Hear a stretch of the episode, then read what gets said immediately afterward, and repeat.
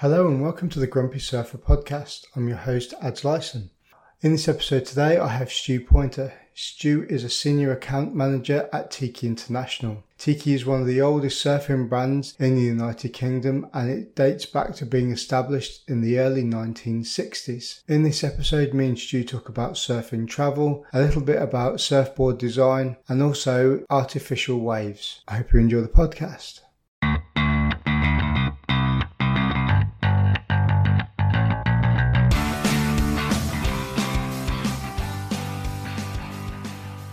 Stu Poynter, welcome to the Grumpy Surfer podcast. How you doing? Yeah, I'm good, thanks, mate. I'm good. Thanks for having me. It's been a uh, it's been an interesting evening so far. Well, it's just been me flashing at the computer. for those for those of you listening, uh, I have a computer that's nearly ten years old, and it has gerbils running in the wheel to power it, and it's really annoying. I'm surprised you made it this far, to be honest. Yeah, it's gonna smash it soon. Um, Right, so you're good. Yeah, yeah, mate. Uh, let's talk about surfing. Hooray! Let's talk about surfing. That's the reason why I started this podcast. When did you start surfing and why?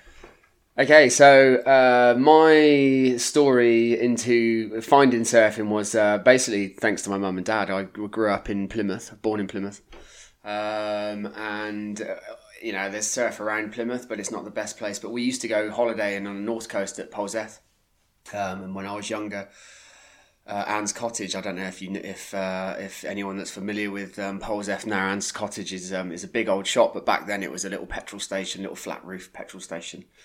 Um, and my mum and dad knew the owners, so we used to um, we used to get free hire boards, and that's kind of where I started. I started surfing, which was uh, yeah, I mean great great memories, nice and I, little, that stayed with me all the way through. It's a nice little break, Polzeath too. Uh, it was good then. It's probably yeah.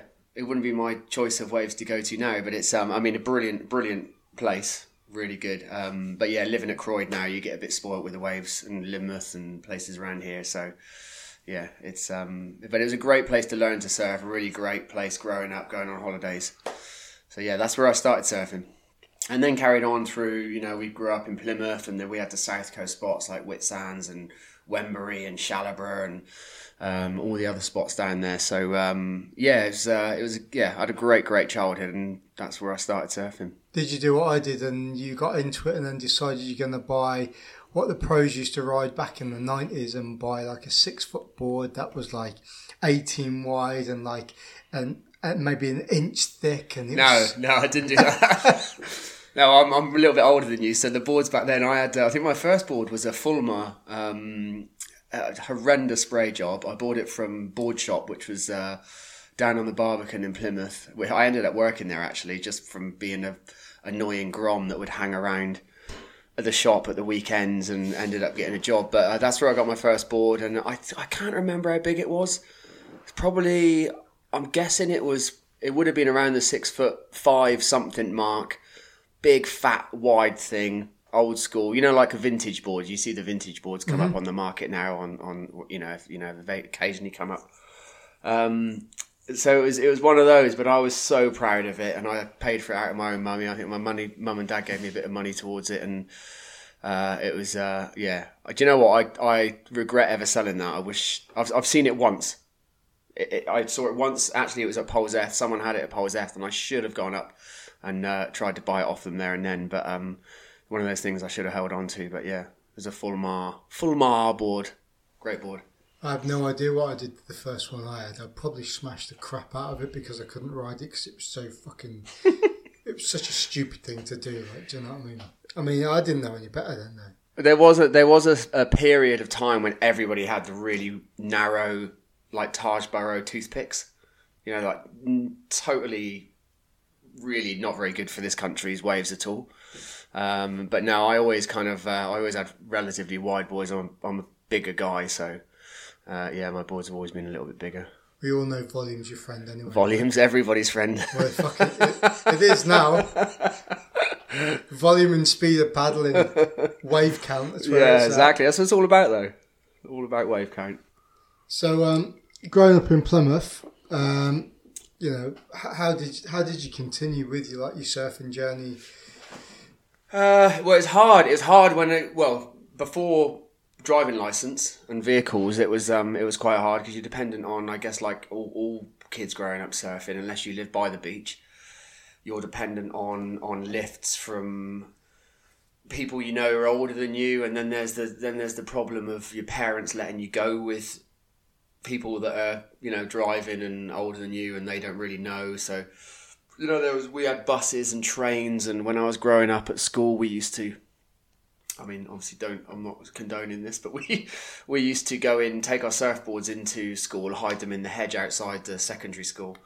Uh, there's a school in um, in Plympton called Ridgeway Comprehensive, and uh, we um, yeah we'd go in and get first register, and then we'd jump on the on the bus to Wembury. So that was uh, that was kind of like how we carried it on. Then there's a few older guys that would give us a lift and take us out to the coast, just with annoying groms. But um, we'd get the train down to Newquay as well, uh, which was uh, which is always quite good fun.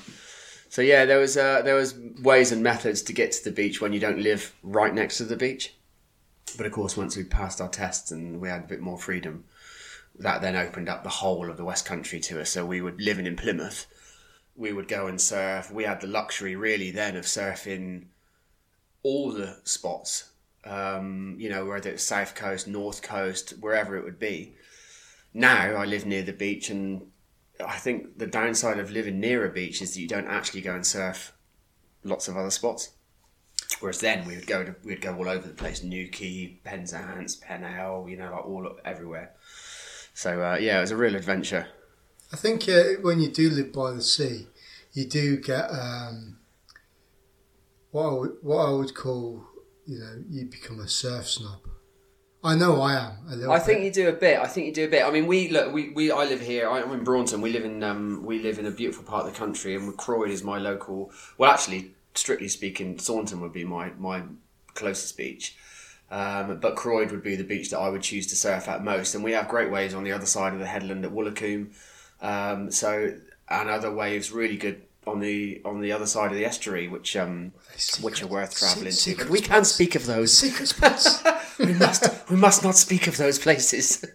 Um, but um, you do you just go to the easiest place, don't you? You kind of you drive to where's but when you live somewhere like Plymouth and you're kind of in or anyone that's not near the beach, you choose where's best to go at that time. So wherever the charts are looking good, you head to that beach, which was uh, which was great when we were growing up because we had that diversity of, of surf spots yeah, um, rather than just surfing the same spot. And if it wasn't very good there, we we that you know we'd just go and travel somewhere else. So yeah, it was good. It was good times. yeah. Before I was married, I, you know, I was based in Plymouth for about five years, and which is where I am now. And I remember I used to f- finish work like as early as possible, and then regardless of what time it was, you know, I'd be bombing down to the coast, whether it's down to Newquay or Widemouth or or Bantham or what you know, even if it was like super like it was today, Yeah, super onshore and. Um, you know, you knew it was going to be shit, but you still went anyway. you've still got that stoke, don't you? Because you're not there. You're not living by the beach. Like now, I'm, I, you, I see what you, you're right about the surf snobbery. It's I'll look at the cams or I'll pop down the beach and I sit there and I talk myself out of it because I'm like, oh, I'll be better tomorrow. I'll be better the next day, or you know. Whereas if you if you drive in and make an effort to drive an hour or wherever to get to a beach, you just go in regardless. Do you not think that's down to your ability as well? So if you're like a a a competent surfer, 'cause it's it's difficult to gauge people's levels. I mean, you should know this more than me. Yeah, Where where you're like, some people say, yeah, I surf, and um, but their level of they they could say, yeah, I can do this, I can do. I've got this this board, but then they go in the water, they go and fucking paddle out. So my point being, I'm ranting on a little bit here. you're really sounding like a grumpy surfer now. Yeah, definitely, definitely not had three rums either. Um, I don't really know what my point. I tell was. you what, I, what I think is to your point. Uh, I don't know if this is what your point was aiming at, but I think it's not ability based. I think for me now, if I go down the beach and it is uh, whatever the conditions, equipment is really important. So for me, I it's not enough to just have a, a one board in the back of your car. So I have a, a selection of boards, and every single board does something different for every condition. What I don't want to do is drive down the beach, and I know it's only four miles away, but I, I don't want to drive down the beach and then come back again without getting wet. So for me, it's really important to have something in the car that is going to facilitate me going in the water, regardless of whether it's a hand plane, um, a, a mid length, a longboard, a, a fish, a twin fin, whatever it may be. I'm not. I've got a van, so I'm you know I can keep most of my stuff in my van all the time. But I don't want to drive down the beach and then be like, oh. So I, it's it's quite easy to talk yourself out of going in for a surf, but all those times you talk yourself going in for a surf are kind of take away from your ability when you do actually go in for a surf, if that makes sense. You want to just keep that kind of paddle, just going for a paddle. We went in for a surf tonight. Yeah. How ba- it was bad, wasn't it? Really yeah, bad. really unsure. There was a couple of little wedges coming through, But it that's the like- thing. You you always go in. If you get one good wave, it's worth going in. Yeah, But it's easy to talk yourself out of going in in the car park. yeah. I got a foamy vertical. Well, it probably wasn't even vertical. It was my imagination. I think I'm fucking Harry Potter or something like that. yeah, when I, when I talk about surf snobbery, and uh, I, I mean, I, I I live I live in Exmouth, so You do. yeah, east. I, I do live there. Great waves there. Uh, Not so much. It's about once a year. but I live about an hour away, f- hour and ten away from any breaks, whether it's the South Coast or What'd be your closest break then? um, From Exmouth. well, a decent break. Selston? No, so I would say Bantham would Okay. be my would be the the most decent break. It's about fifty minutes drive. Okay. Here's here at Croydon's probably or Saunton's about an hour and ten, an hour and twenty, depending on the traffic. Mm. Um, you can surf Sidmouth, um, you know those those East Devon, like. Yeah, South Coasties, but they're real fickle, Mm. um, and they would probably take about forty minutes to drive to anyway. So I might as well drive to Bantham if it's any good. Yeah, I mean, for the extra 20 minutes, you can go and surf some waves on the north coast, which Yeah. makes sense. Exactly. So when I talk about being a surf snob, I look at the forecast and, you know, I would say I'm a competent surfer. I wouldn't say I'm like anywhere near advanced or late int- intermediate standard or anything Yeah. like that. I, I- you know, I, I hold my own a little bit. But when I look at a forecast and I see that it's going to be decent, Yeah. I'll hold out for those days as opposed to what we went in today.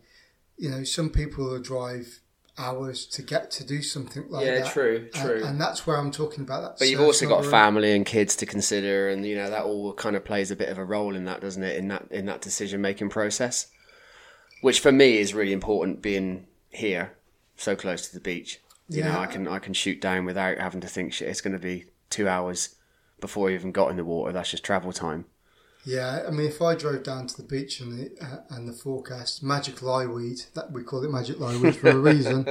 if I get down here and I haven't read the forecast correctly, even when I look at all the charts and stuff, and and uh, it's not what I think it is, I generally drive down like at five o'clock in the morning so I can get back at a decent time to Yeah. have a day with the family and stuff.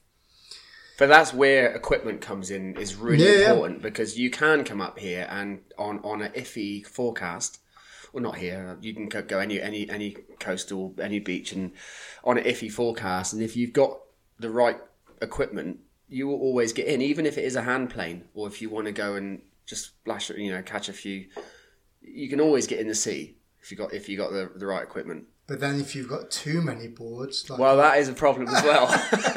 like I've got a 10 angle up in my garage and I always bring the wrong that is stuff. that is a real problem. Yeah, I. I mean, look, I, I work in the surf industry, so I'm I'm in a privileged situation that I can I have I have a access to lots of equipment and um, lots of different types of equipment, and that can that can be a curse as much as a you know as much as um, as anything. But it's uh, it, it is quite nice to be able to go in and surf surf on different stuff and uh, in different conditions, and actually having that extra equipment and those those boards makes you go in and you know you want to go and surf on a mid length when it's three foot on onshore or a twin fin if it's a couple of foot or whatever you know I've got really into back into my twin fins again recently. yeah I've I've always been into them to be honest there's kind of always been been a bit of a, a, a constant through my surfing life I've always liked I've always liked retro equipment. I don't know whether it's just because when I was younger I used to watch like the really old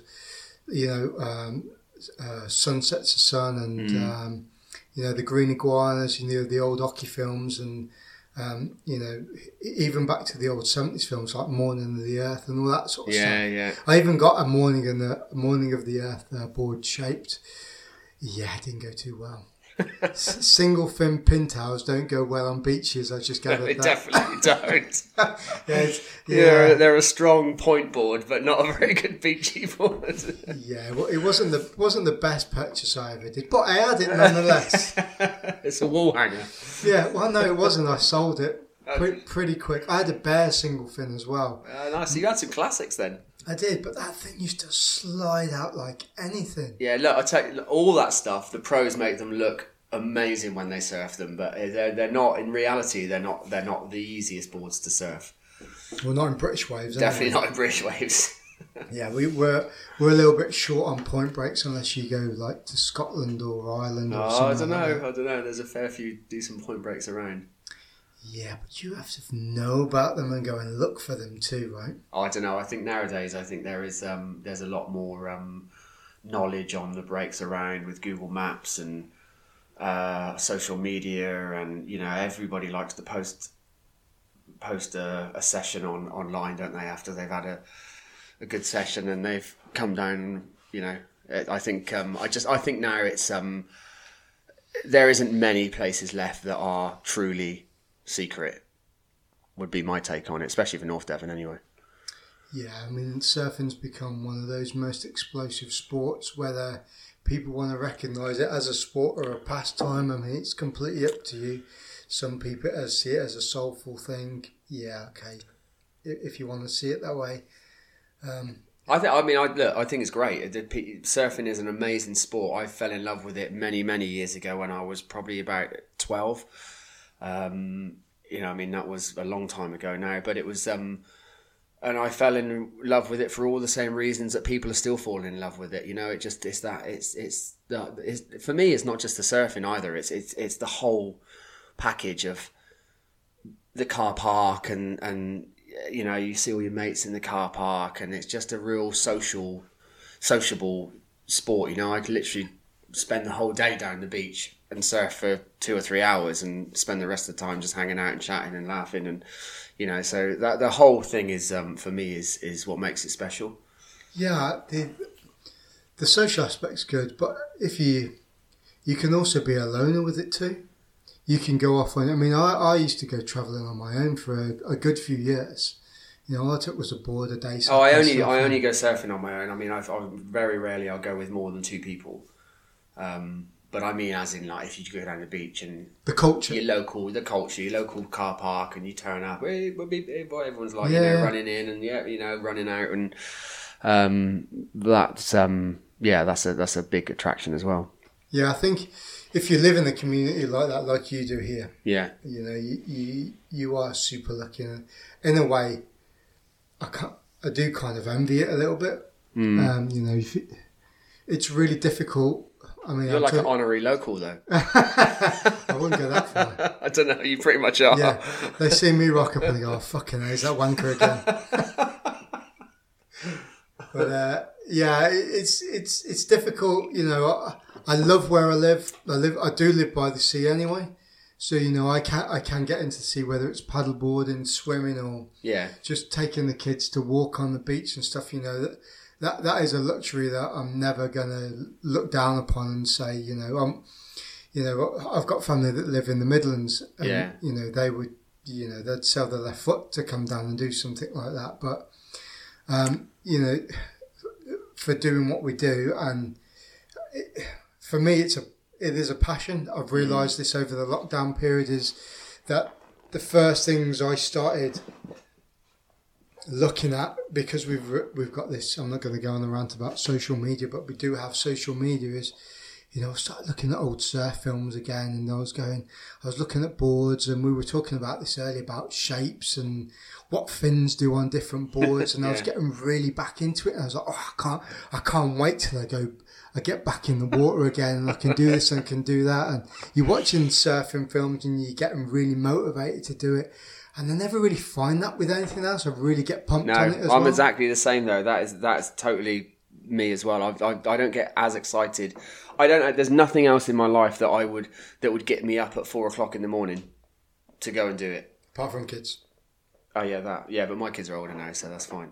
Yeah. Um, talking about lockdown and getting you stoked on surfing, what I, what I've struggled with in lockdown, and uh, although actually through lockdown there was there was a fair bit of surf, and we're in a fortunate position to be able to be close enough to the beach to I surfed through lockdown. Um, but I was, you know, we were cycling to the beach and we were, all the stuff we were allowed to do. Um, so it's great actually, you know, being down at Croydon surfing um, with two people out was was was a real luxury for me.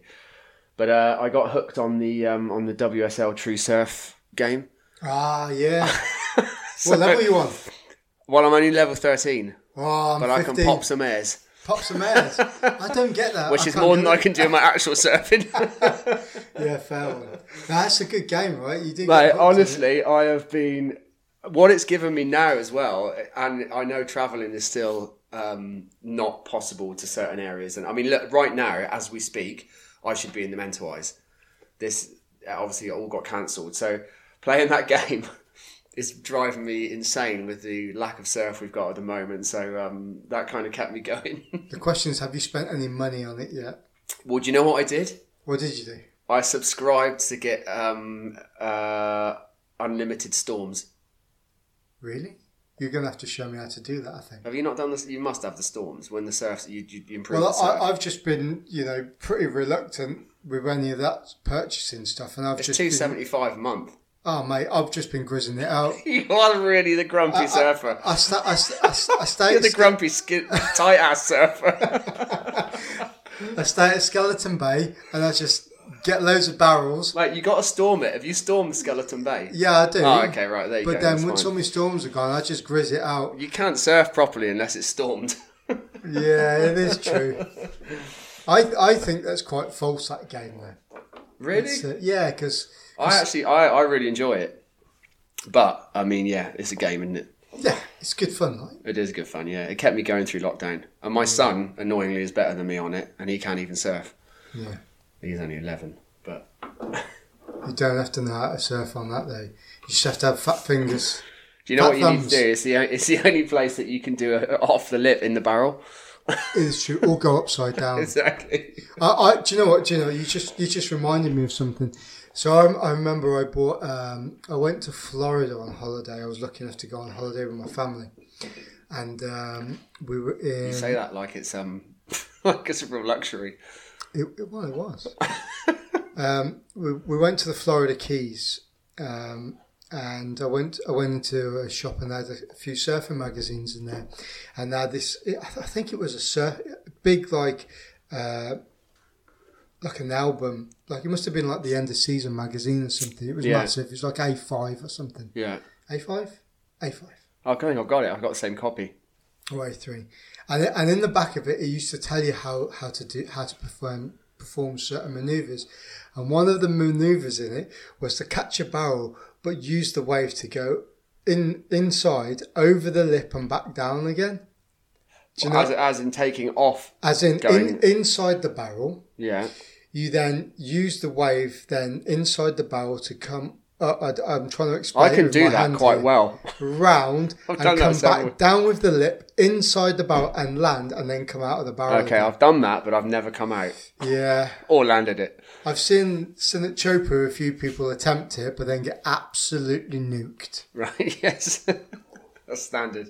But I, I remember seeing those sort of things in those magazines, and it was uh, yeah. I always wanted to do. I've never ever seen it been done though. Yeah, see, for I, when I was growing up and I started surfing, that was my, that was our thing. Me and a couple of mates that I surf with. If we weren't surfing, we were reading surfing magazines or we were watching religiously the old school movies, surf movies, Mad Wax and all the ones that you mentioned earlier, um, on repeat, over and over and over again.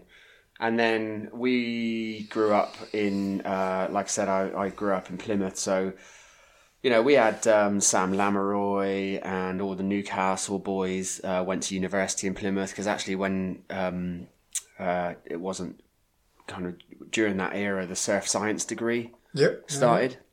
that Malcolm Finley, Doc Finley, started, um, and um, so obviously Plymouth became a real hub and real popular for surfers coming down. They used to just go to Swansea and uh, places like that. But, There's a um, massive surfing club down there now, isn't there? I mean, Plymouth changed a lot from when I was growing up there. When I was growing up there, it wasn't anything like the place it is now.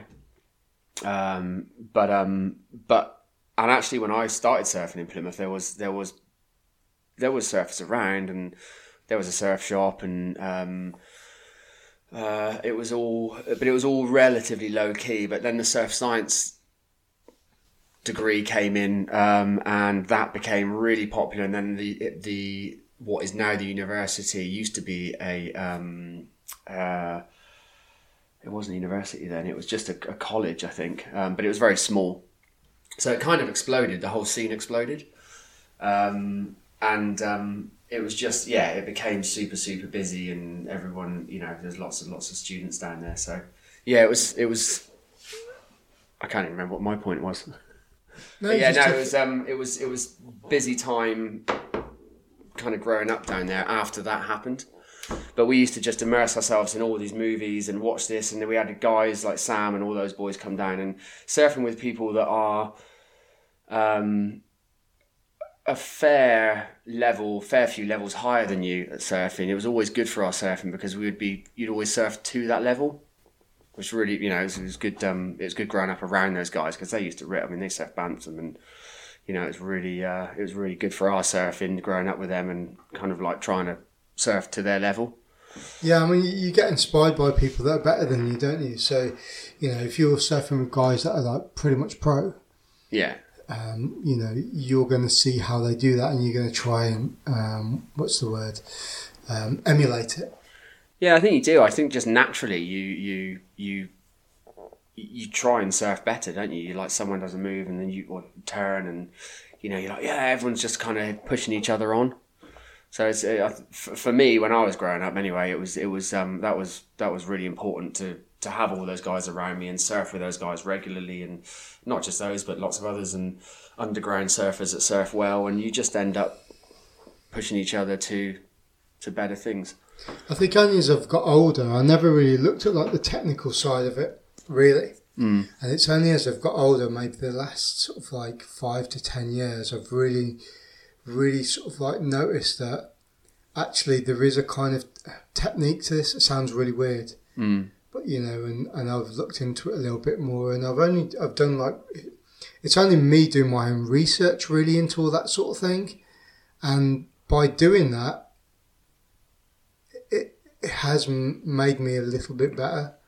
I mean, don't get me wrong, I still do a fucking a stupid poo stance. Sometimes when I take off, I bend my knees right down like Jeff Hakman used to do, and you know, yeah, people could say that's a style, but I hate being videoed, and it's it's like I don't think it's anybody that likes watching themselves surf unless you're John John Florence or someone that absolutely rips. yeah, It's always a bit of an eye opener when you in your head, and it's, it's so true. In your head, you think you surf better than you do I mean, until you see yourself surf, and you're like, oh my god. We sur- we went um I went on a trip to Portugal last year, around about March time last year, and I was lucky enough to score Coxos um, in Ericeira when it was like you know good solid five foot, um, and uh, one of the guys was um, was videoing it, and I, and I was doing turns. It's on my backhand, so I'm, cause I'm goofy. And uh, I was I was doing these turns, and I was thinking, yeah, that's going to be a nice little snapback and stuff. When I Hope he's got it. Hope he's got it. and then when I watched it back, it what did it look like? It looked like your dad going for a walk in the park. That's what it looked like. And I was like, that no. Devastating. Never watch yourself surfing. Is Oh. probably one of my biggest surfing tips. But it but it's also one of the only ways that you're only ever going to get better as well. Video analysis. I know it's really important. I mean, yeah, yeah, it is really important. Lots of the um, lots of the groms and stuff around here. There's a, a really good uh, chap with Damo um, owns one of the local surf schools, um, and he has a um, uh, like a training module called Surf Development, um, and the, all the grommets benefit from from the video coaching. I mean, it's a hard job for him because he stands on the beach in the rain and the wind and the you know like in all conditions and but you know, they go back and they analyze what they're doing and. And you know we've got some great young kids around here now, really, really good surfers. I mean, they- yeah, I mean, you go down to the beach sometimes when it's good, and they just absolutely rip. Yeah, mean, it makes me feel really old. Well, especially when, especially when you when you just sat there in the lineup, and then all of a sudden this little like you know 12, 15 year old kid is boosting a massive air, and you think, oh, I wish I could do that. I know, I know, I know. They're all hernia. It'll give me a bad back, definitely. No, no, it's um, it's good. It's great to see the the local talent, um, uh, not just here but across the country. You know, and surfing, like say we said earlier, is, is really exploded and boomed. And I'm in an industry, I work in an industry that I absolutely love. Um, Let's talk about that a little bit. So yeah, When when did um, when did you start working for for Tiki? So it's Tiki International is the name, but you work for Yeah, well, yeah. I mean, look, I my I I started my surf career. I mean, I always knew that I. I mean, look, I fell in love with surfing uh, when I first jumped on that swelly in Polzeath, and then um, growing up in Plymouth, growing up in Plymouth, I uh, started hanging out in the local surf shop down in the Barbican, which was Boardwalk at the time, run by uh, Andy and Jane, who ended up running uh, Hawaiian Island Creations in Newquay. They moved down. They moved down there, and um, Tunnel Vision turned into Tunnel Vision. Um, lovely couple, really nice. And then so started working for those guys Saturday job. Then ended up. Then went to work for Sola Wetsuits. I don't know if you remember Sola I Wetsuits. do. Day glow, day glow, full Yeah, on yeah. like the old school suits. Um, so did some work for Sola Wetsuits for um, for a period of time, uh, and then just um, obviously schooling and bits and pieces. I travelled fairly extensively between the ages of twenty and thirty. Um, or say fairly extensively. I'd spend eight months a year in Australia and Indonesia uh, and then four months back here earning enough money to go back to do to do the next eight months. So I did that between every year between ages twenty and thirty. Then I came. Then I got a one year working visa for Australia, which at that time was the as late as you could.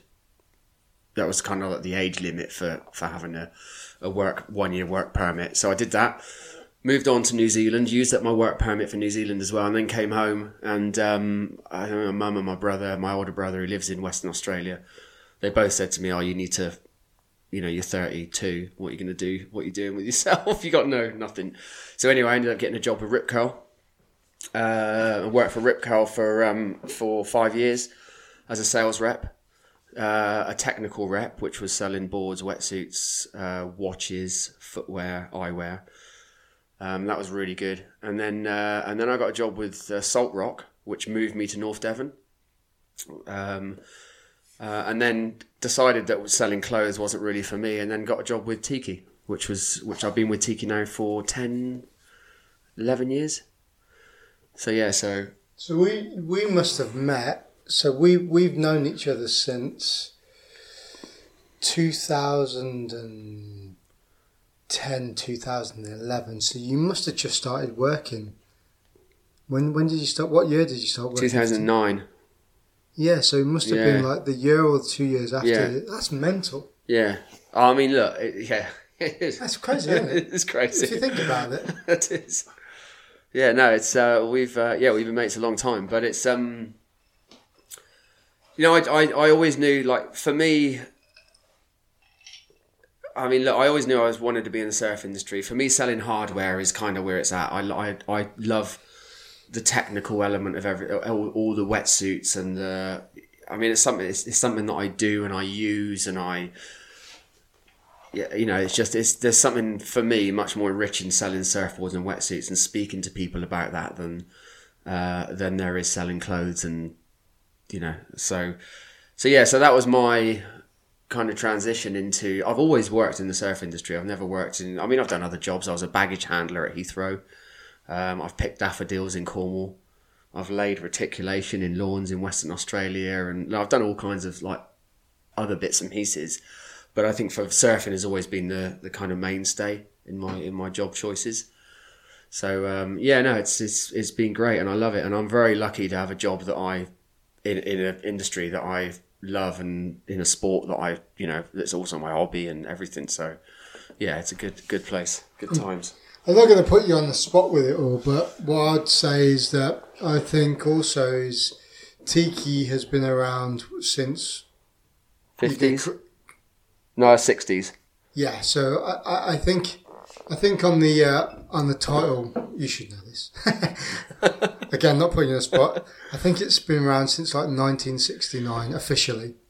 Uh, yeah, a little bit earlier than that actually. Was it earlier than yeah, they started making blanks, so they were they were one of the first companies to start blowing blanks, and actually they they started in in South Wales. Okay. Yeah, yeah. So they started in South Wales. They were blowing blanks, um, and then they moved to uh, Tim and Dave, Tim Hayland and Dave Aldrich Smith. Um, both, you know, surfers. They grew up. Tim was um, traveling around Hawaii and doing like was on the you know was both really good surfers in the, of the day. Trying to get one of them on the podcast as well. Tim would be a really really good person. I mean, you you're called the Grumpy Surfer. You wait till you speak to Tim.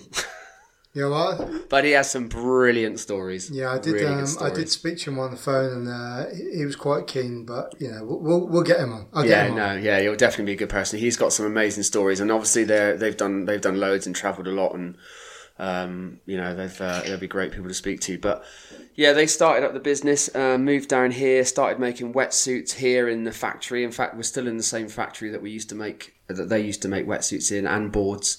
And if, if you walk around the Tiki factory um, now in Braunton, which is the one down by Tesco's and back of Salt Rock, there's still uh, resin all over the floors where the boards used to be made, and upstairs is the cutting tables where we used to make all the wetsuits. We've still got all of the old, all of the old cuts and all of everything from back in the day when they used to do everything here in the UK.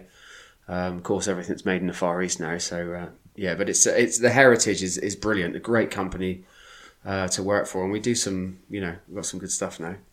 I mean, I, like I say, I'm not putting you on the spot, but I, I've had I've had some branded wetsuits before, Xcels, Billabongs, Rip Curls, all those sort of things, all, all, all the ones that are you know the head brands on the market. And I would probably say that Tiki wetsuits, I've had them since we met, best wetsuits I've worn. Oh, Wear that's now, Good of you to say. you know, even the three three twos all the way through to the winter suits. You can't you can't you can't fault them. Uh, and I tell people this, uh, you know, and how good they are. I'm more, uh, especially since having the concept of doing this podcast and supporting local businesses and Yeah, you know, wanting to talk to people in the industry, in the surfing industry, especially that's within the United Kingdom. You know, having having a local establishment in North Devon like this that is so unique and and is still going since that uh, since those early days of surfing, especially in the UK. You know, is is bar none a- an amazing feat, and to be able to say that I wear wetsuits that are, are produced and have that branding and has that heritage as well. I mean, I know it sounds a little bit weird, but it, I think it's fantastic, you know, and Yeah, I think a lot of people should support that too. I think I mean, it's really kind of you say that. I mean, we you know we work hard on the products that we do. I think we're that we make and we produce. I I mean I'm I am a little bit biased, I guess, as a sales manager, but it's um the the product is brilliant. We do, you know, we don't just have uh, Tiki. We have we we have uh, we're a, we have Torq as well. We're a shareholder in Torq surfboards. Um, you know, we have loads of great products. The I think Tiki's Tiki's uh, problem has always been the marketing. We've never really kind of marketed our stuff. We're a core surf brand. We never they've never really kept up with the with the times of the marketing and stuff. However, that doesn't detract from what we have as a product, and everybody that uses our stuff absolutely loves it. So um, yeah, I mean, it's really kind of you to say that. That's cool. Yeah, I mean, you know, like I say, I've, I've, I've had Torq boards, you know, I've got, I've got them from you. You did. Yeah, I did. yeah. Um, and they, they've been amazing. The suits, I just, yeah, any, anybody that wants to buy a wetsuit and, uh, uh, you know, you need to support your local brands. Um, I, I personally think, but I think that's just, um, just personal preference and a little bit of bias. I mean, obviously, you know, knowing you and you work for Tiki Company as well. Yeah. Um, you know, is always a good thing anyway because you know you've got heads up on the industry and, and all that sort of thing. And Yeah, we talk about a lot. We talk a lot about product and stuff as well, and development and, Yeah. and stuff. So you do have a bit more of an insight into it. I mean, look, there's a lot of mar- on the market at the moment. There's loads of brands out there, and you you know, people, consumers have never had more choice. Um, so it's great for for surfers as a whole because you can, you know, there is so much out there. Um, and it's really just finding something that works for you and something that, f- that fits and fits your budget, fits your body. Um, and wetsuits are really personal things. We we don't do like a massive a massive range. We're all not like um, O'Neill where they have lots of different colours and bright stuff and you know like all the we're we're quite I guess we're more like a need essentials or an like the Xcel used to be. You know, we just kind of stick to what we what we do and we make a we make a a functional, warm, long lasting suit. I think probably if I was going to compare our the Tiki suits or the Zephyrs, uh, the suits that I wear, the Zephyr is our top end suit, full stretch and all the bells and whistles. I'd probably compare it to the early Xcel Infinity dry locks in terms of the winter suits. Yeah. Because they're the they're the full weight, full thickness, full warmth, full longevity suit. You know, they're not the lightweight kind of five four three that is um is gonna start breaking down and have leaky seams after a few months of wearing it. So um, f- for me, I you know I love that. It hasn't got all the flexibility of the super premium lightweight neoprenes, but I think the more you take out of neoprene, the the less life the suit has in it. yeah, And for us, I also like that the eco side to that, where the suit is going to last for two or three seasons, and you know I don't want to go out and spend three hundred pound on a wetsuit every winter. well, I've, I, I I recently had a winter suit from you. I had a five five four three with the hood. Yeah, Amazing. So hot in the winter. And Yeah, I'm not, they're great. I'm not just saying that, but I've still got a five four three, which was the first wetsuit I probably bought, like back in God knows now. It must have been 2011. Still got it. Still wear it. Still keeps me warm. yeah, To an extent in the winter. yeah, But yeah, it's like uh, how like how does how does that even happen? yeah. You know? Hey, when all the surf instructors at the local beach are wearing your suits, it's you know that's kind of Yeah, you know, they want to you know you're onto a winner there, right? yeah. So no, it's good. It's really good. Um, but yeah, I mean, look, I, if you haven't never tried one of our, our suits, you know, give it a go and see um, see what you think. Yeah. Rocks, man. Rocks. Let's talk surf trips. Oh, don't. Wow. Okay, let's not talk surf trips because you should be in uh, you should be in. Indo and I should have uh, You should be in Morocco. I should have been in Morocco the week that we went into lockdown, which was absolutely emotionally crippling. Almost more crippling than your computer not working earlier. Uh, yes and no. Um, I could smash my computer. I, I can't smash lockdown, No, you can't. but I did. I knocked it out of the park. There's been a lot of people listening to this, I imagine, that should be or maybe should have gone on surf trips uh, during lockdown or, you know, had a trip planned for this year. And I think everyone's in the same boat at the moment. But hey, look, we've got great waves in our own country. It's a great time to go and explore your own your own country because there are amazing waves all around all around our coastline, and not just here, Ireland. Um, so um, you know, go out and support local. Go and see surf local beaches. Go and do a little bit of travelling around uh, places you haven't been before, and uh, keep it local. Spoken like a sure professional. no, truly, I believe. I believe that you know we have. I do. I, I in my job, I get to travel around the country, and I'm, I'm I went to Ireland last week. I'm going back uh, Thursday this week, um, and you know it's it's on our doorstep. And I don't want to talk too many people into going over there because it's still really nice and quiet. But it's um you know we've got great waves in in in the UK and Ireland. So if you can't go away, don't beat yourself up. Just um jump in your car and go and surf surf somewhere where there's waves. Yeah, definitely come to Croyde in the summer it's really quiet. I got two motorbikes just for that reason. The traffic is horrendous in the Yeah, summer. I, I've got a hammer in my garage, and that's for another reason. Let's talk motorbikes. Yeah, I know nothing about that. So you can, uh, mate, you can talk about what you want on this. No, no, no. We'll stick with surfing. Okay, it's uh, best surf trip. Oh, Memorable. Let's talk me- most memorable. That is tricky. That is tricky because they change. So when I was traveling a lot, there was there was memorable for different reasons. You know, I didn't have any any commitments. I didn't have a wife and kids or mortgage and all that stuff, and all the freedom of traveling around. Um, but as as I've got older and I've got a bit more money to spend, I think probably my most memorable surf trip, and this is not necessarily for the best waves, but because of the company, was um, was with uh, the Maldives boat trip in the Maldives with with a group of mates. Uh, I done a really fun trip to. I did a really fun trip to Nicaragua on a stag do, which was um, which was epic. You showed me the video of that as well. I did. That I'm was still in trouble for that. Come on, come on. Spin, spin the story. Was am- honestly, I can't because I'm still in trouble for it. it was amazing. Do you want me to tell it? Uh, you tell From, it. from what I remember, Just just so you know, the people, the guy who stagged you, I was on, they've now separated. no, really, yeah. it doesn't Anyway. matter then now, does it? It doesn't matter. It doesn't matter. But it wasn't the precursor of that. Then, No, was it? no. Well, it may have been. I don't know. No, it wasn't. It wasn't. They were So- together for so- nine years. So what I remember you telling me was you were in the um, you were in the vehicle that was transitioning you from the airport to the place that you were staying, and whoever organised it, Me. yeah, had organised some. Let's use in fingers inverted commas some banditos to uh, Yeah. to pull the wagon over. It, well, it probably wasn't my best idea ever.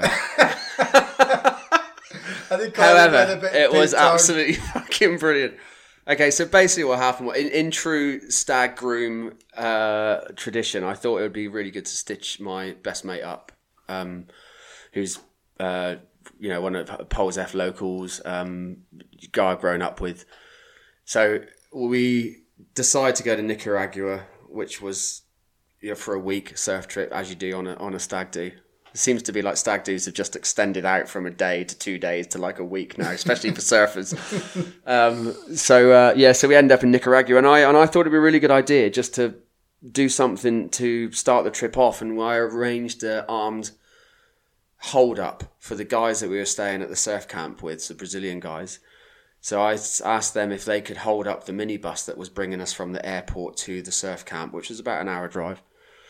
Um, and um, yeah, they they dutifully obliged. So they held the, the uh, we turned up in uh, Nicaragua, which which by the way is is a pretty if if you haven't been to Nicaragua, it's a it's a pretty ropey, rough capital city. Um, so you kind of instantly get that vibe that you need to lock your doors anyway. Um, so we, we anyway we drive out and we turn out up to the uh, to the coast and everyone's like yeah yeah the coast. Everyone knows the surf camps on the coast because we've seen pictures. Everyone's seen pictures of the surf camp and there's a wave right out the front. Everyone's really excited. And the minibus driver takes a left turn away from the coast up this little dusty dirt track up the hill up this hillside Everyone's like, well, this is weird. We're not, we're not driving towards the coast. It can't be up here. As we come around the corner, these the boys, as as arranged, have, have parked two motorbikes across the road, and they all come out with their face masks on and their caps are right down, and they've got you can't you can just see their eyes, and they're all waving machetes around, banging on the van. So it was like a full armed uh, armed hold up, and the and Howie, um, the groom, absolutely shit himself in my defence, I had f- completely forgotten that he, when he lived in London, he got held up at knife point, genuinely held up at knife point. So, um, yeah, it didn't go down too well for him. But um, we we um, we we found it hilarious. But his wife never forgave me. so that was the start of a really good surf trip, actually, because Nicaragua was amazing. The waves were brilliant, absolutely pumping surf, really quiet brilliant, brilliant trip. So yeah, so that was I think probably in terms of memorable surf trips, that was one of them. Maldives was also good because the Maldives is just a brilliant place to go and have fun waves with mates on a boat. You know, you surf three times a day, you eat good meals, you surf, you know, fun waves, Yeah, warm water, dolphins. You know what's not to like. yeah. So, We- but I've had great waves other places in the world, Indonesia and all other. But I think for memorable, that's you know, those are kind of probably the best places. Yeah, I think going with your friends and stuff is a little bit different to being an individual rocking up at places and you know um, surfing breaks that you wished and always wanted to surf, but, but because you haven't got anyone there to you know share that with, sometimes can be A little bit, the magic's lost. yeah, Yeah. I mean, it, it can be liberating, but it also can be like what uh, you know. You kind of turn around and go in. There's no one there. Yeah, I kind of, as a surfer, you you always dream of those sessions where you surf al- alone, but actually, in reality, the the when you do surf, there are times, of course, where you surf alone, where it's like, oh, really, if you're somewhere comfortable that you know, you know, those those times are precious. But in reality, if you're traveling and you're you're surfing alone, it it can.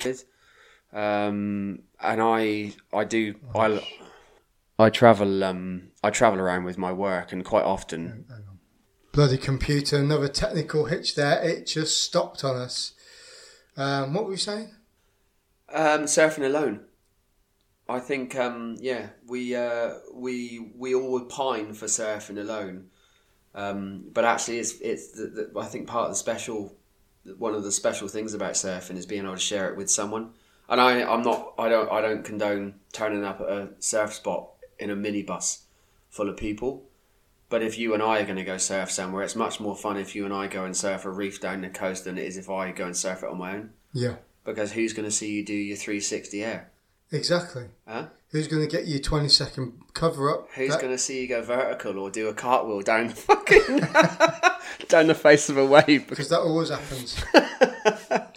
yeah, no, no, I get it. You know, I've I've travelled on my own and I've been to some crazy places and I mean, you've definitely been to some crazy places in your job, not for surfing, but you've No. been to some crazy places. yeah, but that's a complete different comparison. Mm, true. To, to be fair, but I've also been to some crazy places um, on, on my own as well. Yeah. Have you ever been into any war zone places with surf? No. No, No, we, we, you you can't get the clearance to do it on, with surf trips. no. They have to be they have to be to places that you get diplomatic clearance to go and do it. Okay. so have you been to any bases where there's surf? Uh, no, I haven't. Oh, We we we we've tried to do some trips to uh, like Camp Pendleton where you've got um, uh, Trestles is on the doorstep Yeah. and, and you know the the uh, the southern western California coast. mm. Um, Is there waves off the back of Pendleton that you, you can only surf if you can go through the camp? yeah, I mean it, it Because there's somewhere in Western Australia like that. I'm sure there's a place in Western Australia. There's a navy base. That's there's an island. You go across a big jetty and really really long uh, bridge, car bridge, and it goes out. And then there's an island and, and there's waves on the back of that. But of course, there's a base, so you can't you can't access it. Yeah, I think there, there are um, there are some breaks that are literally like straight off the back of camp, and you do get some guy. I've, I've definitely read some stories where you know blokes have come down and soldiers have come down and, and, and told people you know Yeah. you, you can't be here. Yeah, but we, we, I've never really No. been. The, the only places really the furthest reaches we the the uh, the Royal Marines Royal Navy Surf Association has been is um, we've done some Maldives trips. Hawaii Hawaii was another one. Yeah. Um, but that was before my time. That was Morocco like- coming up. What's yeah, supposed to be? Yeah, Morocco. We've done Morocco. Um, but they were normally, you know, just France, Portugal, Yeah. um, you know, Hossegor, um, Mm. Biarritz, or, or, you know, all them sort of places. Yeah. Yeah. Um, you know, it's only been the last few years where we've kind of reached out a little bit more and, and gone a little bit elaborate, yeah, especially with boat trips out in the Maldives. Yeah. You did that Maldives. I remember you going on that trip. Yeah, it was, it it was super good. Yeah. Yeah, I've never, never been on a boat trip before. It's good, isn't it? It's good fun. Yeah, it was it was super cool. Uh, one of the guys brought some fishing rods with him, Mm. um, and uh, yeah, in the evening just hanging out hanging out at the back of the boat with a couple of beers and stuff, and you know pulling up some massive snapper from the reefs and stuff, and that was our next day's uh, dinner.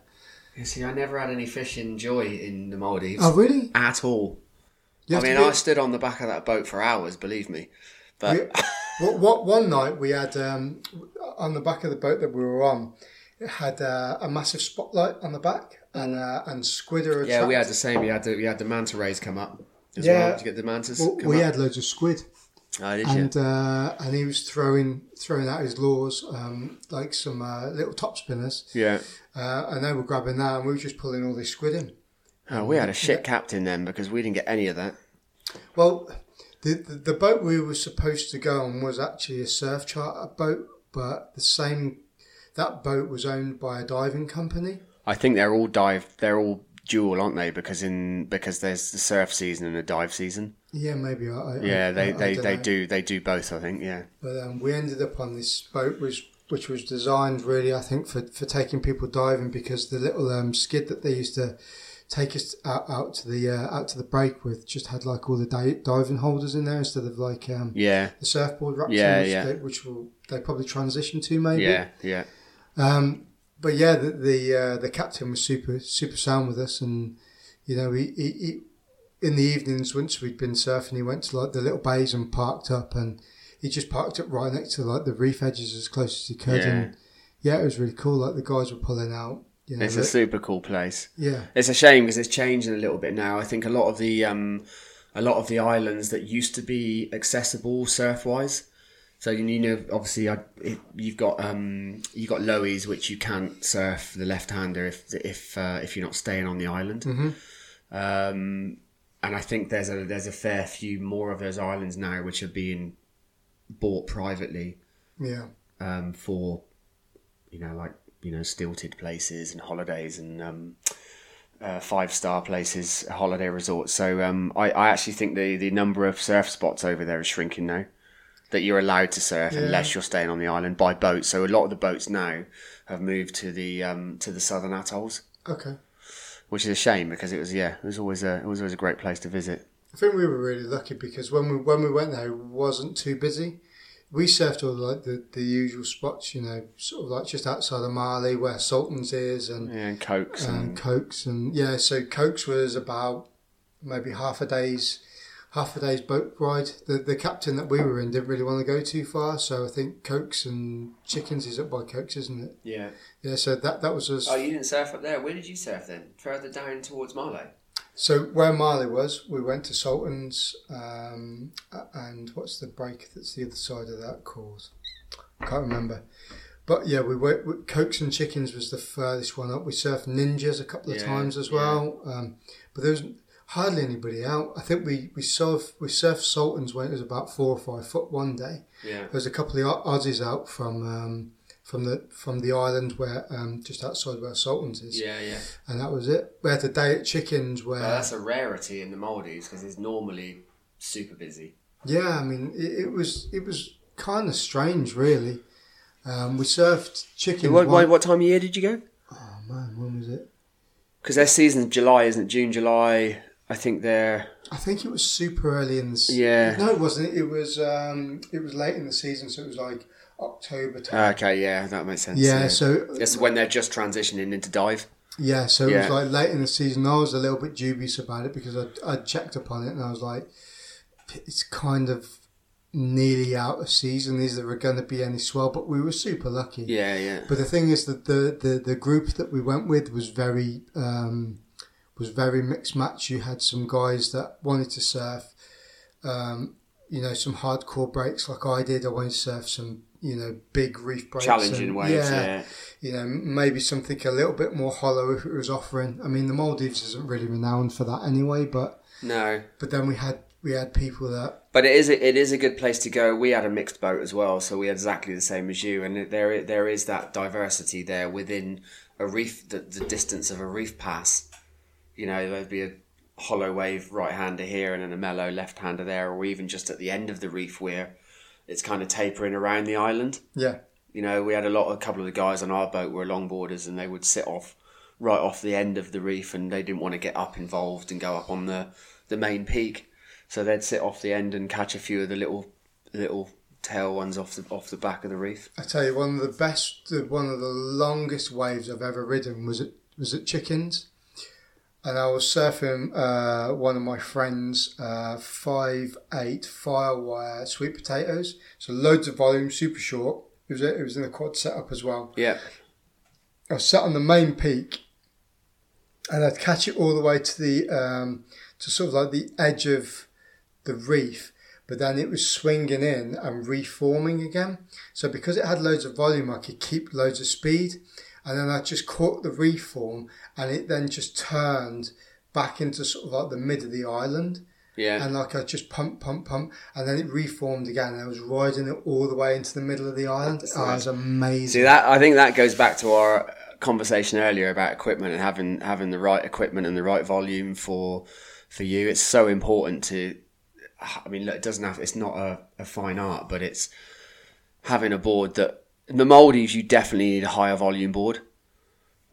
You don't need the same board that you would take to Indo.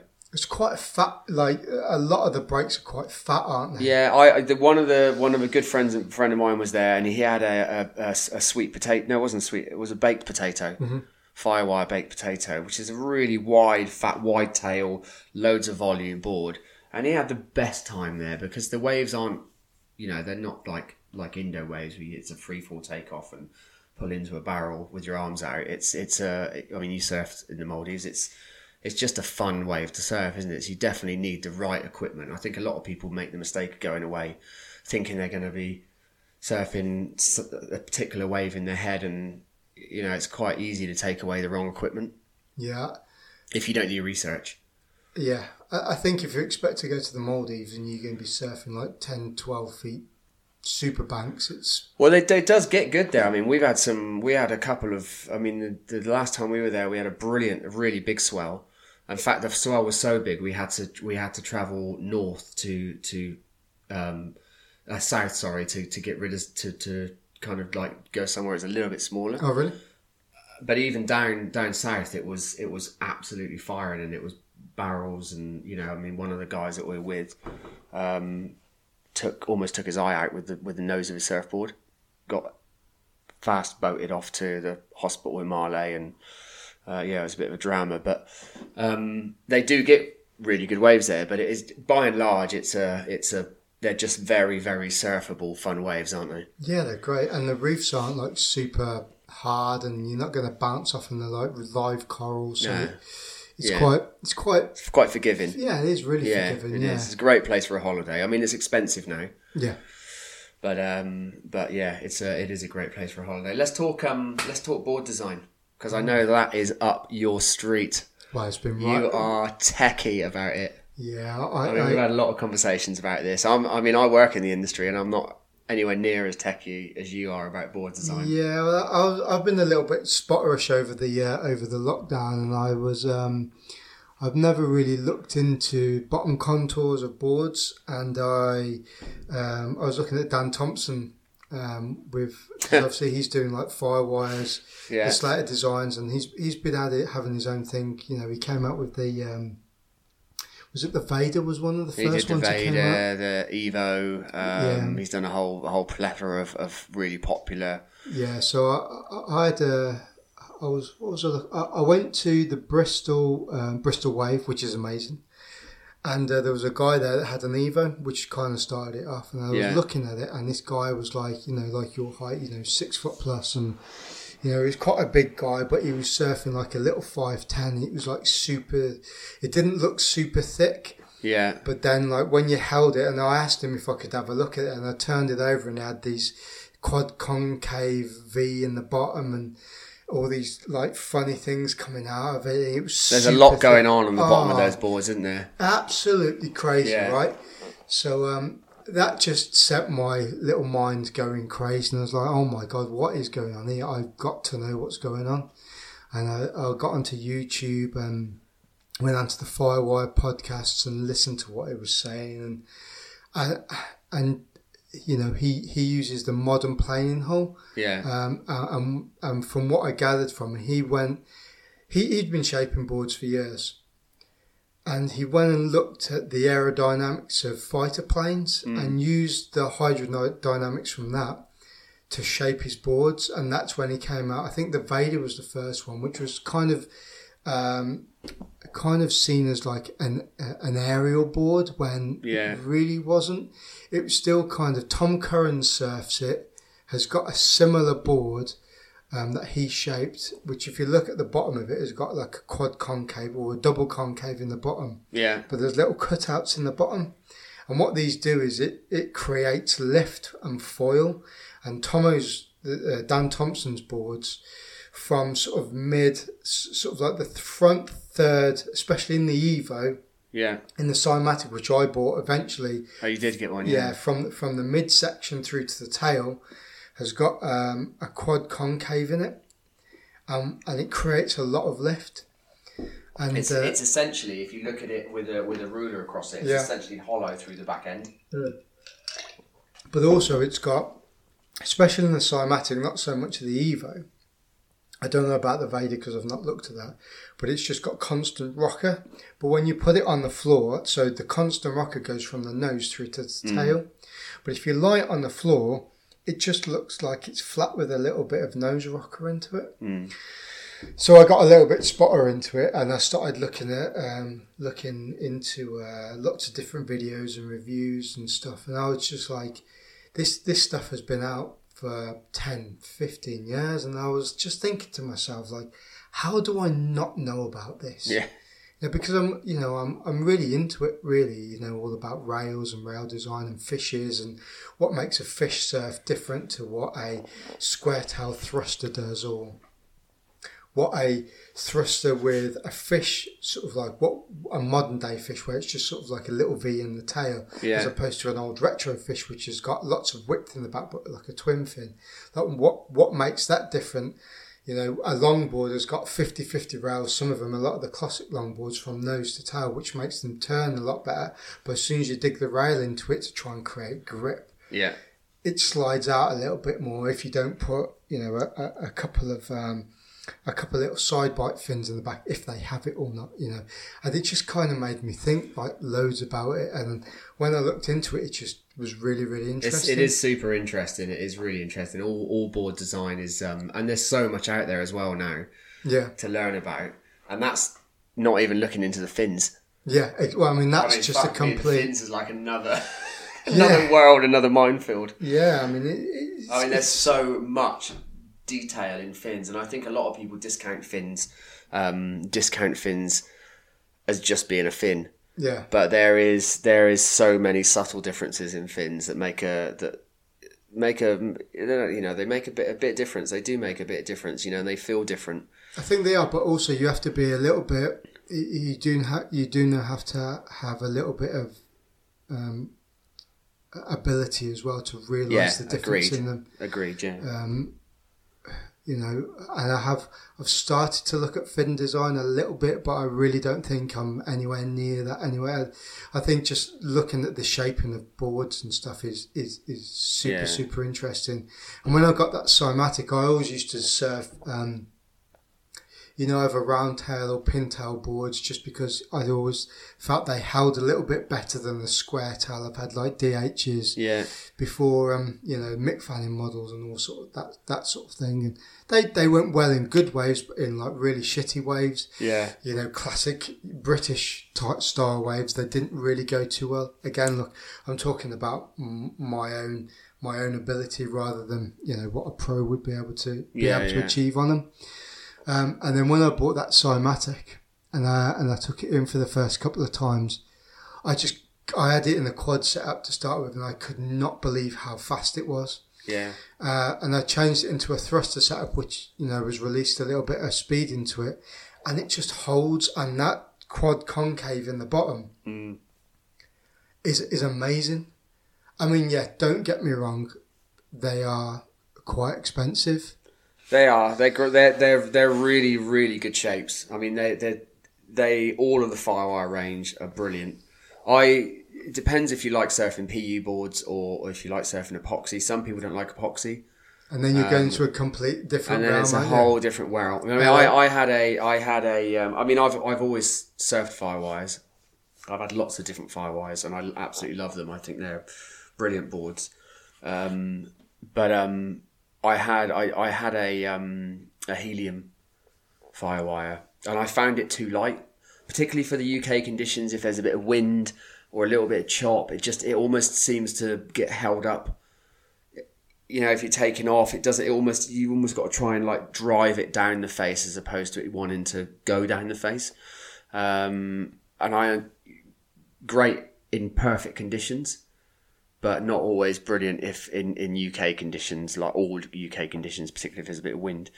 Um, but I don't know what your take is on on epoxy over PU, or if you feel you have a preference over either of those, or I think or if you feel even notice a difference between epoxy and PU. Yeah, I do. Uh, uh, epoxy's a little bit heavier, just because of the glassing and stuff on it.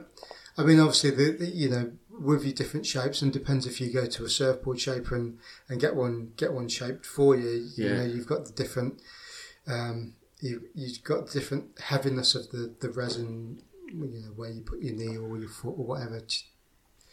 But uh, the PU I find a, a little bit more buoyant.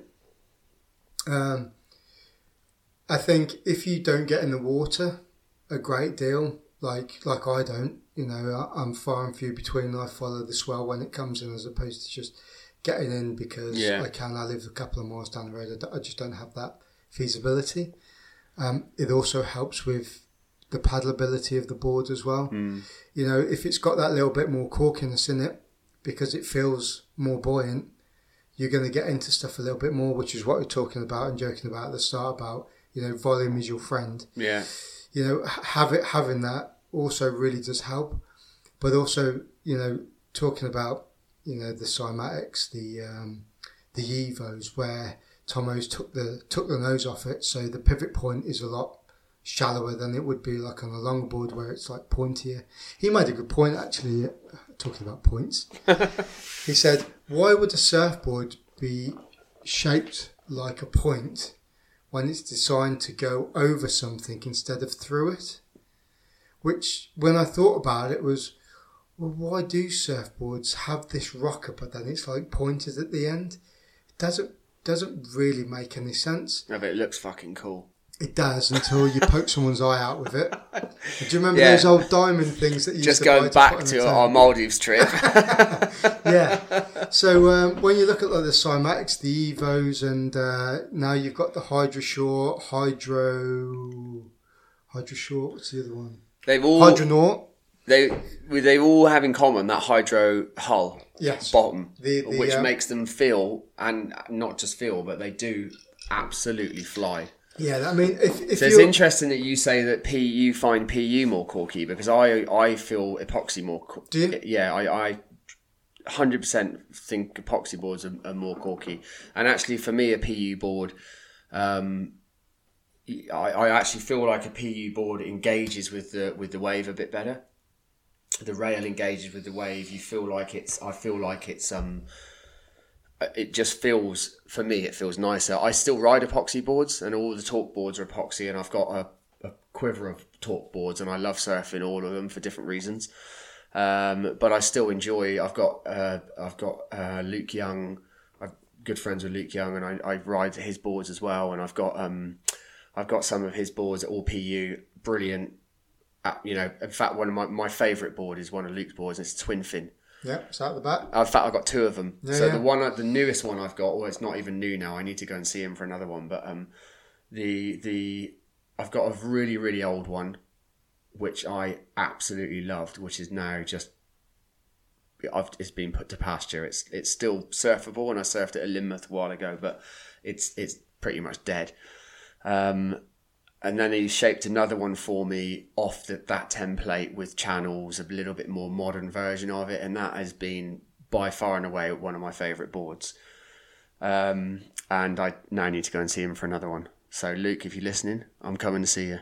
I'm coming to see him sometime soon. Anyway, so he's uh, he's he's nicely said that he'll come onto the podcast and, and talk shape with me. Yeah. Funnily enough, um, talking about Luke Young, I um because I'm down in Plymouth, uh, I've got a Jed Noll retro twin fin Yeah. um, you know, uh, and uh, one of my well, one of the people that I worked with decided to put a volleyball stand, a really heavy one, into the back of a van, which had my twenty in, and Epic.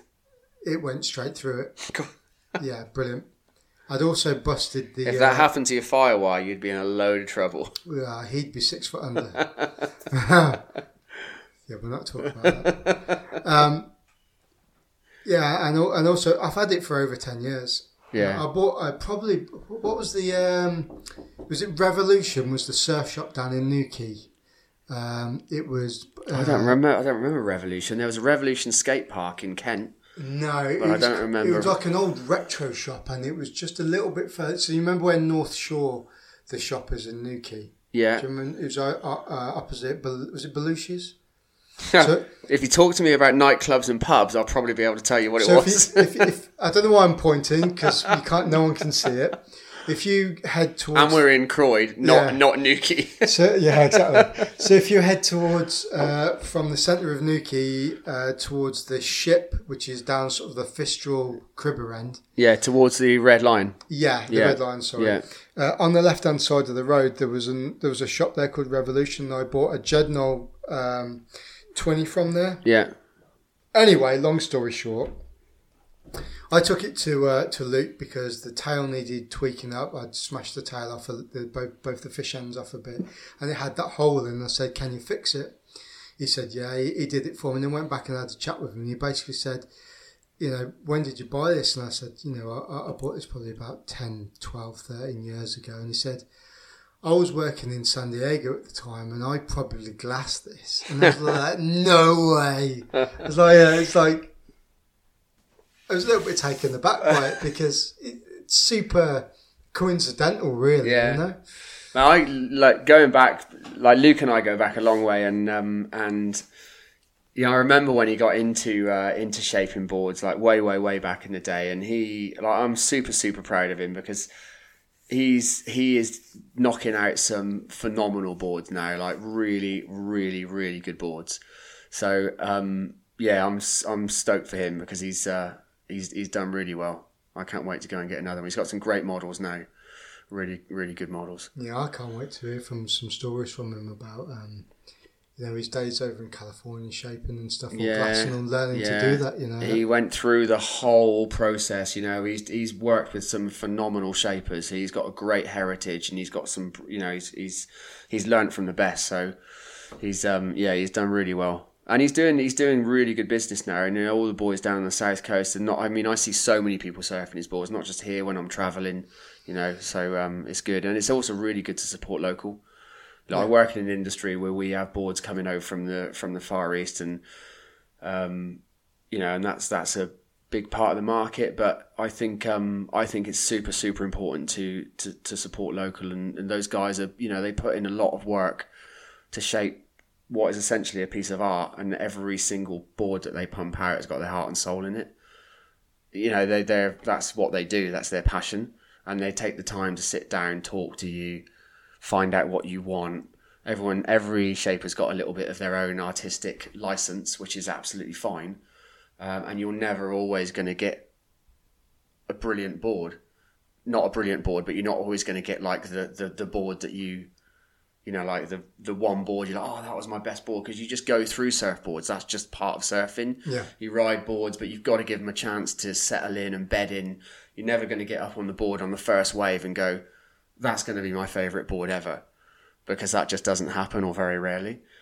Um, but those guys will take the time to sit down with you, talk to you, listen to you, find out what you want, find out what you've been surfing in the past, find out where you surf.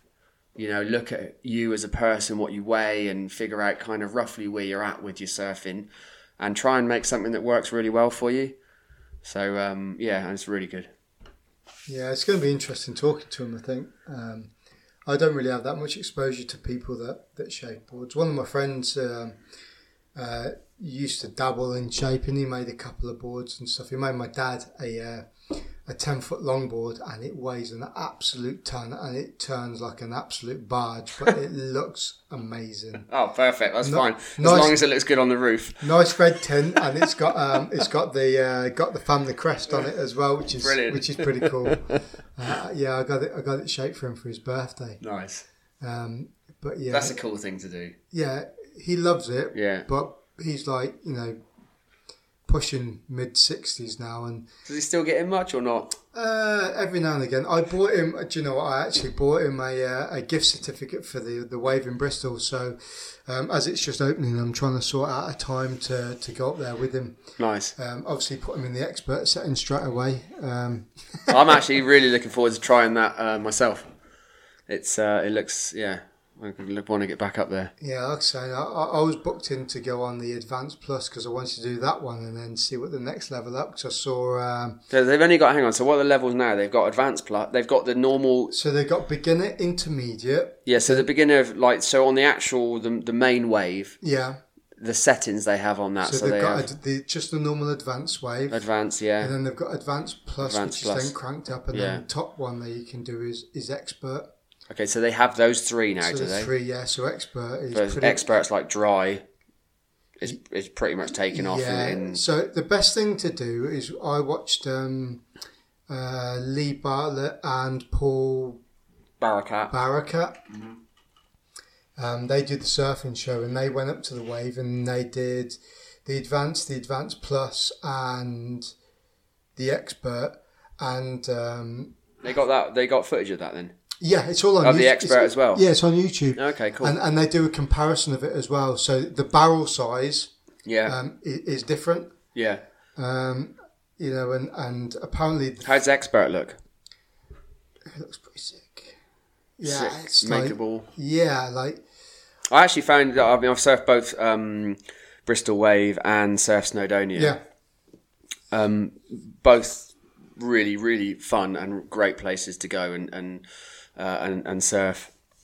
Um, I found I found the. Have you surfed up a Snowdonia? I haven't, but you told me about it. Yeah, it's it's different to the wave in as much. I think the wave is easier. The Bristol wave is easier uh, as a, a to surf, um, into taking off, and you know, like is an easier wave to kind of figure out quite quickly.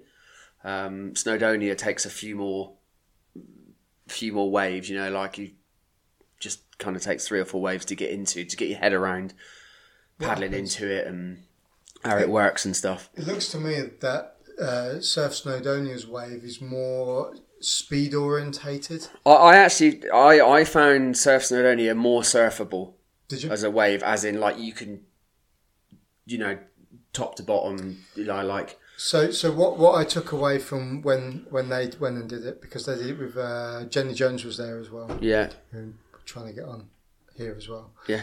trying to get everyone on this podcast that I can. You're such a podcast whore. Yeah, uh, I'm just going to name drop everybody that I can. I'm going to hashtag the shit out of it too. um, yeah, from what I gathered, the step up from the advanced to the advanced plus, Yeah. the, the, the, the wall of the wave is a lot bigger and there's more face of it. Which are kind of when you sit there and, and you and you're looking at it because the um, the height of the the size of the facility doesn't change, Yeah, but obviously the shallowness of the wave that, that you know the bottom contours draws are off the bottom, yeah. What, what creates it? So the, the amount of pulse that's created to push that wave up is obviously well, it's a much quicker takeoff, isn't it? yeah. So you're, I you're think, up. You've got to be much snappier when you when you when you get up on yeah. it. Yeah, what I found was the closer you are to the wall, the steeper the takeoff. Yeah. So you mean I, Well, I've only surfed it on the advanced setting, and I actually found that the takeoff is is is easy. Then you go through, so you go through that first little the takeoff section, and then and then you need to do a little check yeah, turn, it's a little flat, yeah. tiny little check turn, just and then you and then you wind it up for that little that tiny that inside section. Which does barrel. It does, but it's it's quite you know it's it's not like whereas if you Snowdonia is kind of like walling all the way through. I think probably on the higher settings at the, at the wave, Bristol No, up in Bristol it will be will be much much better. But of course, when I was surfing there, just after it opened, that option wasn't available. So Yeah, I- I'm I- really I- glad that they that they've that they've that they're moving into that phase of settings now because I think for the larger surfing community, I, I, I know I, I know the guys. I know Nick um, Nick Reese up there, and I I know that they got they copped a fair bit of flack on social media about people going up with higher expectations um, and surfing it and thinking, oh, this is rubbish, and I've just paid forty quid for it. But, But you know- actually, there was always always going to be that period where they needed you to settle into the business. Yeah. You know, you can't open a business uh, uh, like a wave like that that is op- that breaking on concrete and just stick it on the highest set and you go, there you go, everyone can dig in because all they're going to do is end up with. I mean, their insurance companies are barking at them all the time. They're afraid of spinals and you know, like so. As a business, you need to be hyper aware of that. Um, and I think they've really done the right thing by, although it went against them in social media, because everyone there's loads of backlash about it being rubbish and like why put a video out with the pro surfing the big waves and then when you open it up it's not very good. Well, they had to do that, so I completely get it, and I think this process is good. Now they're moving into that stage where actual guys that surf better can go and surf it is is good for the business, um, you know, and good for us as well. And what I think is even better with it is when they initially first opened the advanced settings, because you know I had an eye on it over social media too, was that they they initially put the price costing of it up quite high. It was like ninety five quid for a session, and loads of people are like, there's no way I'm travelling that far for an hour session to pay ninety five quid for that. You know, that's my I, I could pay ninety five quid from London and drive to Cornwall or North Yeah. Devon, uh, and you know that that's my petrol money there Yeah. and back. Yeah, it's a fair shout. But they actually listened, Yeah, they did. and then they brought that costing down. because it's run by surfers as well. Don't forget, there's not they're not corporate Yeah. suits in there that running it. These the guys that are running it are, are surfers themselves, and they want to surf and they want to share that stoke of surfing. I think what they did as well. I'm not sure if that's Nick still- would be a good person to speak to actually if you get a chance at the wave. Yeah, Um, I- think what they did as well with that is they they put a um, like a precursor setting for it. So if you wanted to surf the Advanced Plus, I'm not sure if this is the case now or not, but you went down and you did um, a couple of sessions or a session yeah, to say that you were competent enough to move on to the next one. Do you know what I mean? I'm not Yeah. sure whether they're doing that now or not. they did talk about doing a uh, where you just have to go and uh, do a few tick boxes that you yeah you can take off. Yeah, you can go down the line. But I think what, what if if they go along the lines of, and I think what they're doing now is like you do with the Advanced Plus, and I've been with people in the water there where they get three strikes. Yeah, So if they can't take off on a wave, or they because it's a big system, isn't it? Hmm. There's there's 13 sets per hour. 14 sets per hour, and then within that set, I there's, think it 20, there's, yeah. there's 20 waves per set yeah.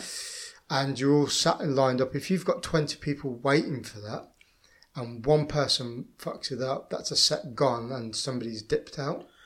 Well, it's definitely a wave gone. It's not a set gone, but you, yeah, you, Yeah, yeah, well, they- especially if that person flounders on the, in the impact Yeah. zone for a bit, grabbing their board, Or and then two waves have gone. Yeah, yeah, or even if misses it. So, you know, I've, I've been there with people and they've gone, do you know what? Um, just jump out, we'll give you a credit note for it, and then you can come back and have a go on the intermediate setting, um, you know, and, and get on with that. Mm. Yeah. Um, which I think That'll is, work, and then I don't know if they'll if they'll lower the, the group sizes, so it's not fourteen people. I guess from a commercial point of view standpoint, they'd need to keep those I keep don't know. the because- maximum numbers in there. Yeah, I mean the the settings uh, change with the levels that they put it out Mm. they? Because they're all, they, you know, you don't have an intermediate session out with an Yeah. advanced session because one, they're not going to get a wave, and No, but I mean, as in the numbers in the group. So there's a there's there's however many people. There's normally like is there 13, 14 people in the group? Is that how they, I, think can't so. remember how they run I mean, you can't whack twenty people out because there's always going to be one person that dips out on Mm. of the set. So I think it's either twelve. yeah. I, I don't know. Man, the last time I was there, I was in a winter suit boots. It was absolutely freezing. It would be really nice to go and surf it with the summer suit. Mate, I went there ten o'clock in the morning, first session, three of us on the left. That was it. I caught nineteen waves on the first in the first. I tell you what, really surprised me about it. It was absolutely knackering. I'm pretty comfortable paddling around up and down the beach. In fact, I'm known for being all over the place everywhere. Yep. Um, man, the, the the the Bristol wave was another level. It was you because you're not you're you're constantly going. You're literally like non-stop. You catch a wave out, catch a wave. You know, it's like you know you get two waves in a set. If you if you get the, your first one taken off, and get back out, and you know you can keep you can keep going. I mean, it's bloody brutal. That's how I was knocking them out. Yeah. um, I just got to a point where I was absolutely shattered. But that same session, I decided that I was going to, you know, they do they, they used to do a thing there where um, you had your first session for whatever the concession price was, which was like forty two quid, but then your next session was like thirty. Yeah. So I had an hour off and went back out again. Mate, I couldn't move my arms. then you got to walk back to the car, carrying all your shit. yeah, I wish they just had a catapult and you could just catapult me. It's crazy actually talking about the wave and, and all both the waves, you know, like Snowdonia and Bristol, because uh, when I was growing up surfing, I wouldn't have even dreamed that we would like we'd be where we are now, having a artificial wave on our doorstep, you know, like access to it, and then of course as soon as you've got it, everyone, you know, there's all you know, there's all kinds of like feedback and stuff on it, but it's brilliant. I think it's great for the industry that we've we've got those things, and you know, it's great for us in the southwest that we've got it on our doorstep. You know, there's one well. been um, confirmed to be built in Birmingham as well. Is there? Yeah, it doesn't surprise me. Well, the great thing about, I mean, look, people, should, more people should go and surf Snowdonia as well. I think because you've got, you've got, a, it's in a beautiful part of the country. You could, there's great waves around Wales as well. There's amazing mountain bike facilities like parks and bike park Wales, and you know, Well, it's and right in the centre of Snowdonia. I mean, you could Park, make, you could it? make a whole weekend of that. Yeah, yeah. I mean, it's absolutely phenomenal, and I think I, I, I my worry is, is is that obviously North Wales is, is a lot further away, and um, Bristol Wave has maybe taken a bit of. I don't know if it's taken any business away from them, but um, it's um, I think they should both be visited and used as much as each other. Was, you talk about business sense and all that. I was talking to uh, Glenn Harris, who owns Surfed Out in Braunton, Oh yeah, yeah, yeah. and um, he, he was saying he was a little bit um, skeptical about it opening because obviously where the Bristol Wave is, it's like on the M4 corridor, so you got people coming in from London, from Wales, from up north. You know, it's right right on that junction. And he was saying about you know it was might detract the business that would come to like North Devon. I don't- Nah. I don't. I don't see that happening. No, I don't think so at all. I think it's um I think look, we're always going to be busy down here. I I I can't this is you know we're in we're in a great part of the country that people love visiting. So I just think it's a novelty place to go um, for surfers, and it's it's like going to surf the um, the uh, bore. Yeah. You know, it's not Seven something yeah. you're going to do all to Severn ball. Yeah, it's not something you're going to. Everyone should do it once because it's just a brilliant thing to do, and it's a novelty, and it's something that you should tick off your off your surfing, you know, your done list. Yeah. It's definitely one of those things. Another thing that I've done, I have, only done it once, but um, man, what a laugh that was! Yeah, I, do you know? I haven't done that, and I, uh, I haven't done that yet. And I tell you what's brilliant about it, is not actually the surfing; it's it's the it's the wacky races in between catching the waves because where it winds up the Severn, you can you, you know you can actually jump out and jump in three or four times before the wave dissipates and Yeah. gets to the end of the river. So the the fun part is is the is the bit between catching the wave and then riding it back because you paddle up the river to to where you want to meet the wave and then you kind of almost surf back to where you got in where your car is. Right. and then you jump out and the river's in full flow at this time so you're literally hanging on to trees and your board's fucking off on its leash and it's chaos. And then you grab everything run up to your car jump in the car. Everyone like wacky races off to the next point of the river where you jump in and paddle up then the wave comes around the corner and you do the same again it's just you know the whole the whole thing is um it's completely foreign but absolutely brilliant Yeah, it's something I've always wanted to do it. Um, there's a lot of people do it now uh, yeah, and uh, and uh, I have looked into it, and I've you know, we should go and do it sometime yeah, it'd be cool, man. it's fucking brilliant I've read a couple of books. There's a couple of like uh, videos of it on um, uh, Red Bull TV, I think. Yeah, I tell you, Phil Williams. Have you you know Phil Williams? Right. Okay. He's Christian Surfers, uh, Christian Surfers guy. Okay. Really nice guy. He is a, one of the. I think they've got a, a bore riders club. They definitely got a bore rider. Okay. Yeah, it does ring a bell. So he's a member of that. So Okay. yeah, so he would um he'd be a good person to chat to you about it. But it's look they have a they have a bore calendar, so you can go and you can check out the bore calendar any spring tide. You can go and do it. It's a great thing to do. Yeah. It's like visiting the Super Bowl. just just like it with crowds along Or the, the side. thatch. or, the, or the thatch. Mate, we've been talking for an hour and a half now. Okay, Um, we could go all night. we could go all night. You're right. Maybe one time we will go all night. Yeah, if I wasn't so uh, energy ridden from trying to get this stupid computer to work at the start. Yeah. Well, look, it's been a pleasure, mate. Thank you for uh, asking me to have a chat. Um, uh, I hope we've kept everyone entertained and we've uh, ticked a few boxes for a few people. Yeah. Hey, first surfing podcast. There's many more to come. There was, mate. Yeah. Uh, Stu Poynter, thanks for coming on. Adam Lyson, thanks for having me. Cheers, dude. Cheers, mate. And that's it. If you enjoyed the podcast, please like and share, and also leave any feedback on your podcast provider. Thanks for listening.